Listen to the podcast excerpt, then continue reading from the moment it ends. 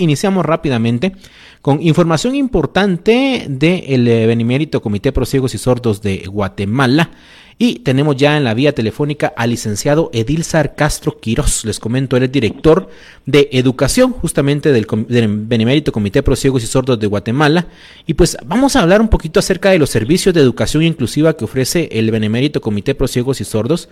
Hay que ser eh, claros y decirlo, pues que es de las pocas instituciones a nivel nacional que pues ofrecen eh, una gama de educación inclusiva a personas con algún tipo de discapacidad, en este caso pues eh, personas sordociegas. Y pues el licenciado nos va a ahondar un poquito más en el tema en este primer bloque del programa Consentido Humano. Licenciado, le agradezco mucho el tiempo y la compañía esta mañana. Bienvenido a Consentido Humano.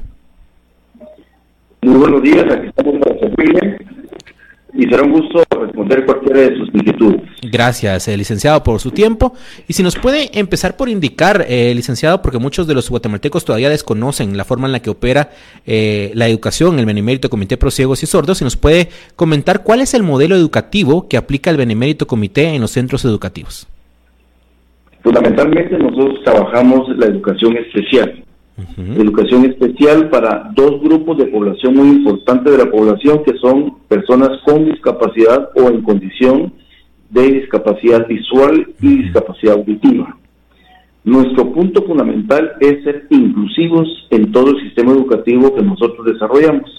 E inclusivo es como dar a conocer que todos deben de pertenecer, todos son parte de, ninguna persona debe de quedar fuera de tal manera que nuestros centros educativos, que son nueve centros educativos que estamos distribuidos en tres en la zona 11, dos en la zona 1, uno en la zona 10, otro en Quetzaltenango, otro en Retabuleo y el último en Zacapa.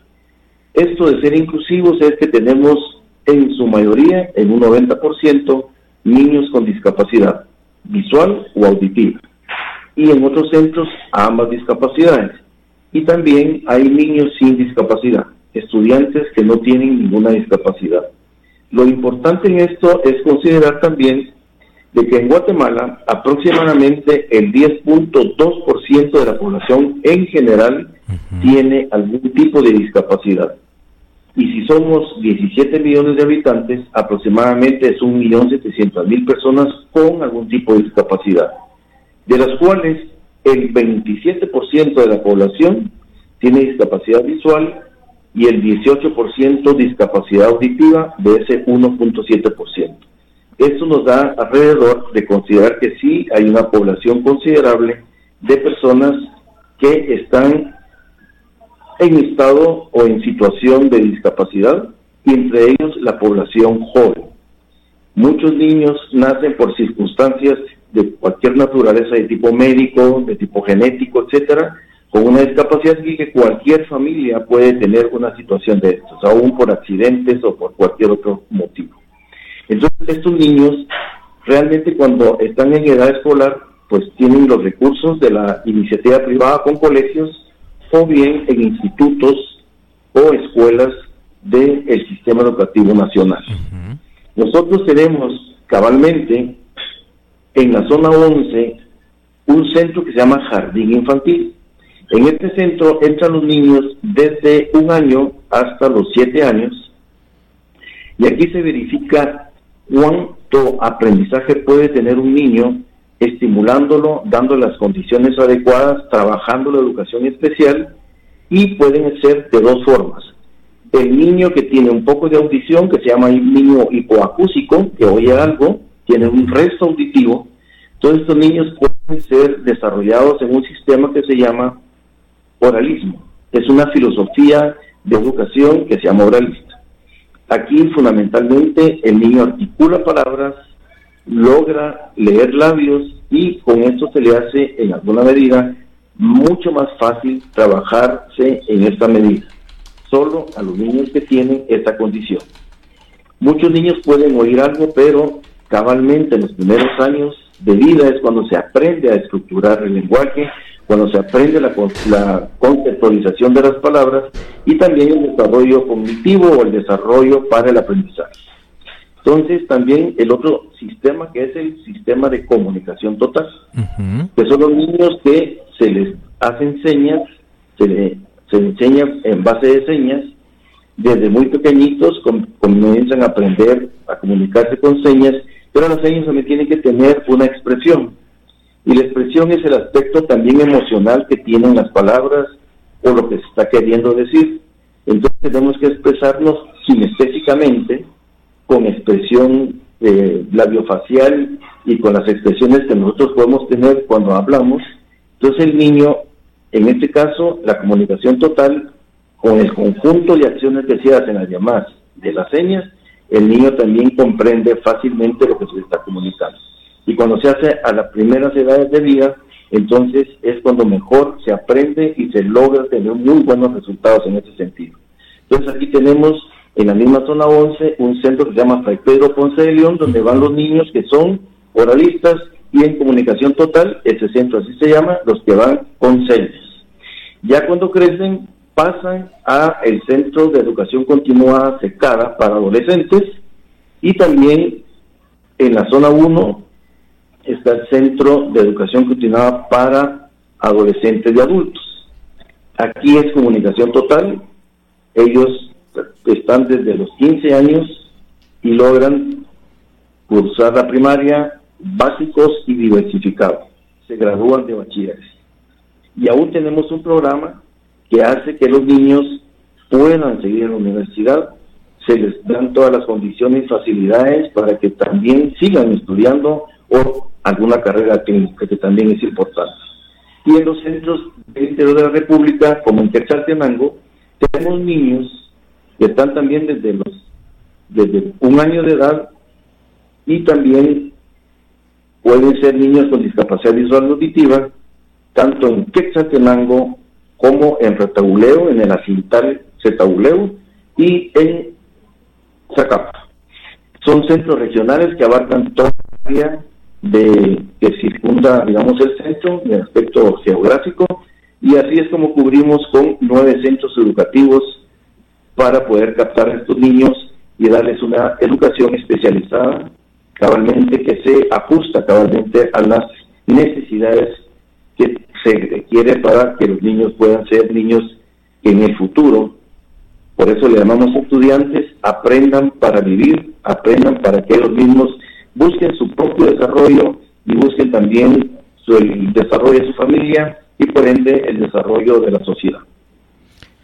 Gracias, licenciado, por eh, esa amplia respuesta que nos brinda acerca del el método eh, de, educación que brinda, el modelo de educación que brinda el Benemérito Comité Pro Ciegos y Sordos de Guatemala. Eh, pues sabemos que muchos de nuestros oyentes, como usted lo mencionaba, el porcentaje de personas con discapacidad en nuestro país es un porcentaje alto y muchos de los oyentes no conocían esta información y ahora pues pueden estar interesados en brindarle una educación ya especializada a sus hijos con este tipo de discapacidad. Actualmente están abiertas las inscripciones todavía para poder ingresar a los distintos modelos y grados educativos que ofrece el Benemérito Comité Prosiegos y Sordos, licenciado? El Ministerio de Educación da límite para las inscripciones de estudiantes en los centros educativos hasta el último día del mes de marzo. De esta manera que sí, estamos con toda la buena disposición y que cualquier estudiante que quiera eh, estar en nuestros centros educativos, con todo gusto nosotros les podemos brindar esa atención.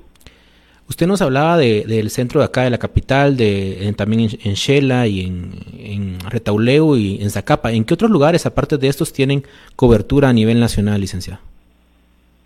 Bueno, no, el punto de vista que un centro educativo, para que sea especializado, de educación para niños con discapacidad visual y auditiva, se requiere además de los maestros que sepan señas en una forma pero muy, pero muy desarrollada tenemos que tener también un centro que ayude en los aspectos psicopedagógicos.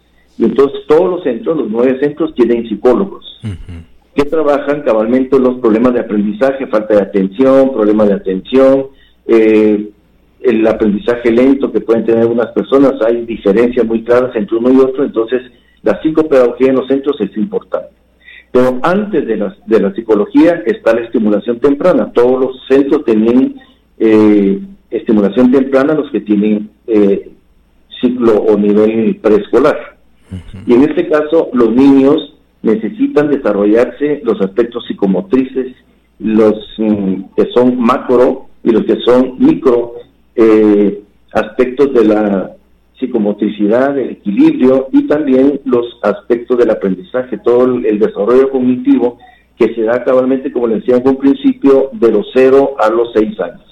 Y lo tenemos que estimular muy rápidamente, especialmente los niños que llevan algún tipo de atraso, que nos llevan los niños que tienen alguna dificultad, que no se han dado mucho desarrollo en su casa, que no les han estimulado esto, nosotros lo tenemos que hacer y cabalmente ahí está la estimulación temprana. Por otro lado, tenemos las terapistas de lenguaje, que por ejemplo los niños oralistas, es muy importante que si van a estructurar un lenguaje, tengan todas las habilidades y toda el área natural del habla de una forma correcta y así puedan facilitarse el oralismo.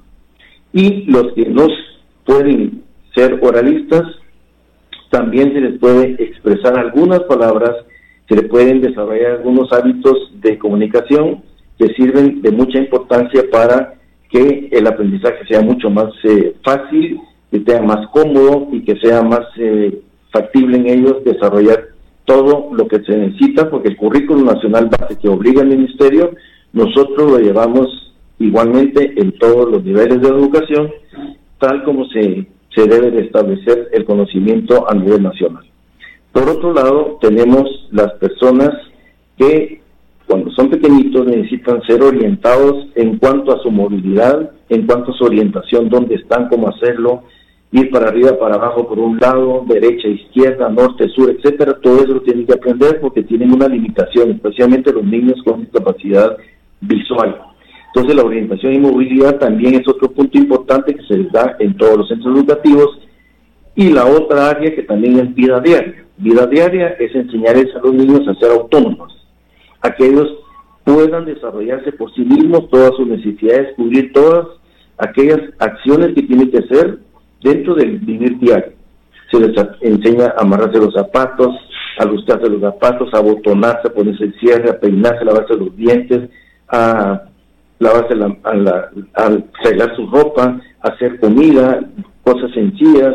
Ya digamos un niño de quinto, sexto primaria ya hace algunas cosas más elaboradas y así sucesivamente todo lo que es vida diaria, para que realmente cuando sean grandes no dependan de la mamá, aunque sí sean, tengan una discapacidad tanto visual como auditiva. Es muy importante este punto y todo esto da paralelo a lo que dan los maestros. Pero además también se les da recreación y deportes, se les da todo lo que es los deportes de, grupo, el desarrollo del ejercicio personal y también se les da mucho arte, todo lo que es los movimientos artísticos, cualquiera que sea. Y, por ejemplo, tenemos un coro de niños sordos, que eso es una cuestión bien complicada. Tenemos grupos de alto rendimiento, por ejemplo, en baile en niños sordos, aunque no escuchen música, a través de sistemas de conteo de luces, etcétera, ellos van pudiendo desarrollar mucho lo que es la danza y tan es así que en años anteriores ellos han participado en concursos nacionales y han ganado compitiendo con niños sin discapacidad.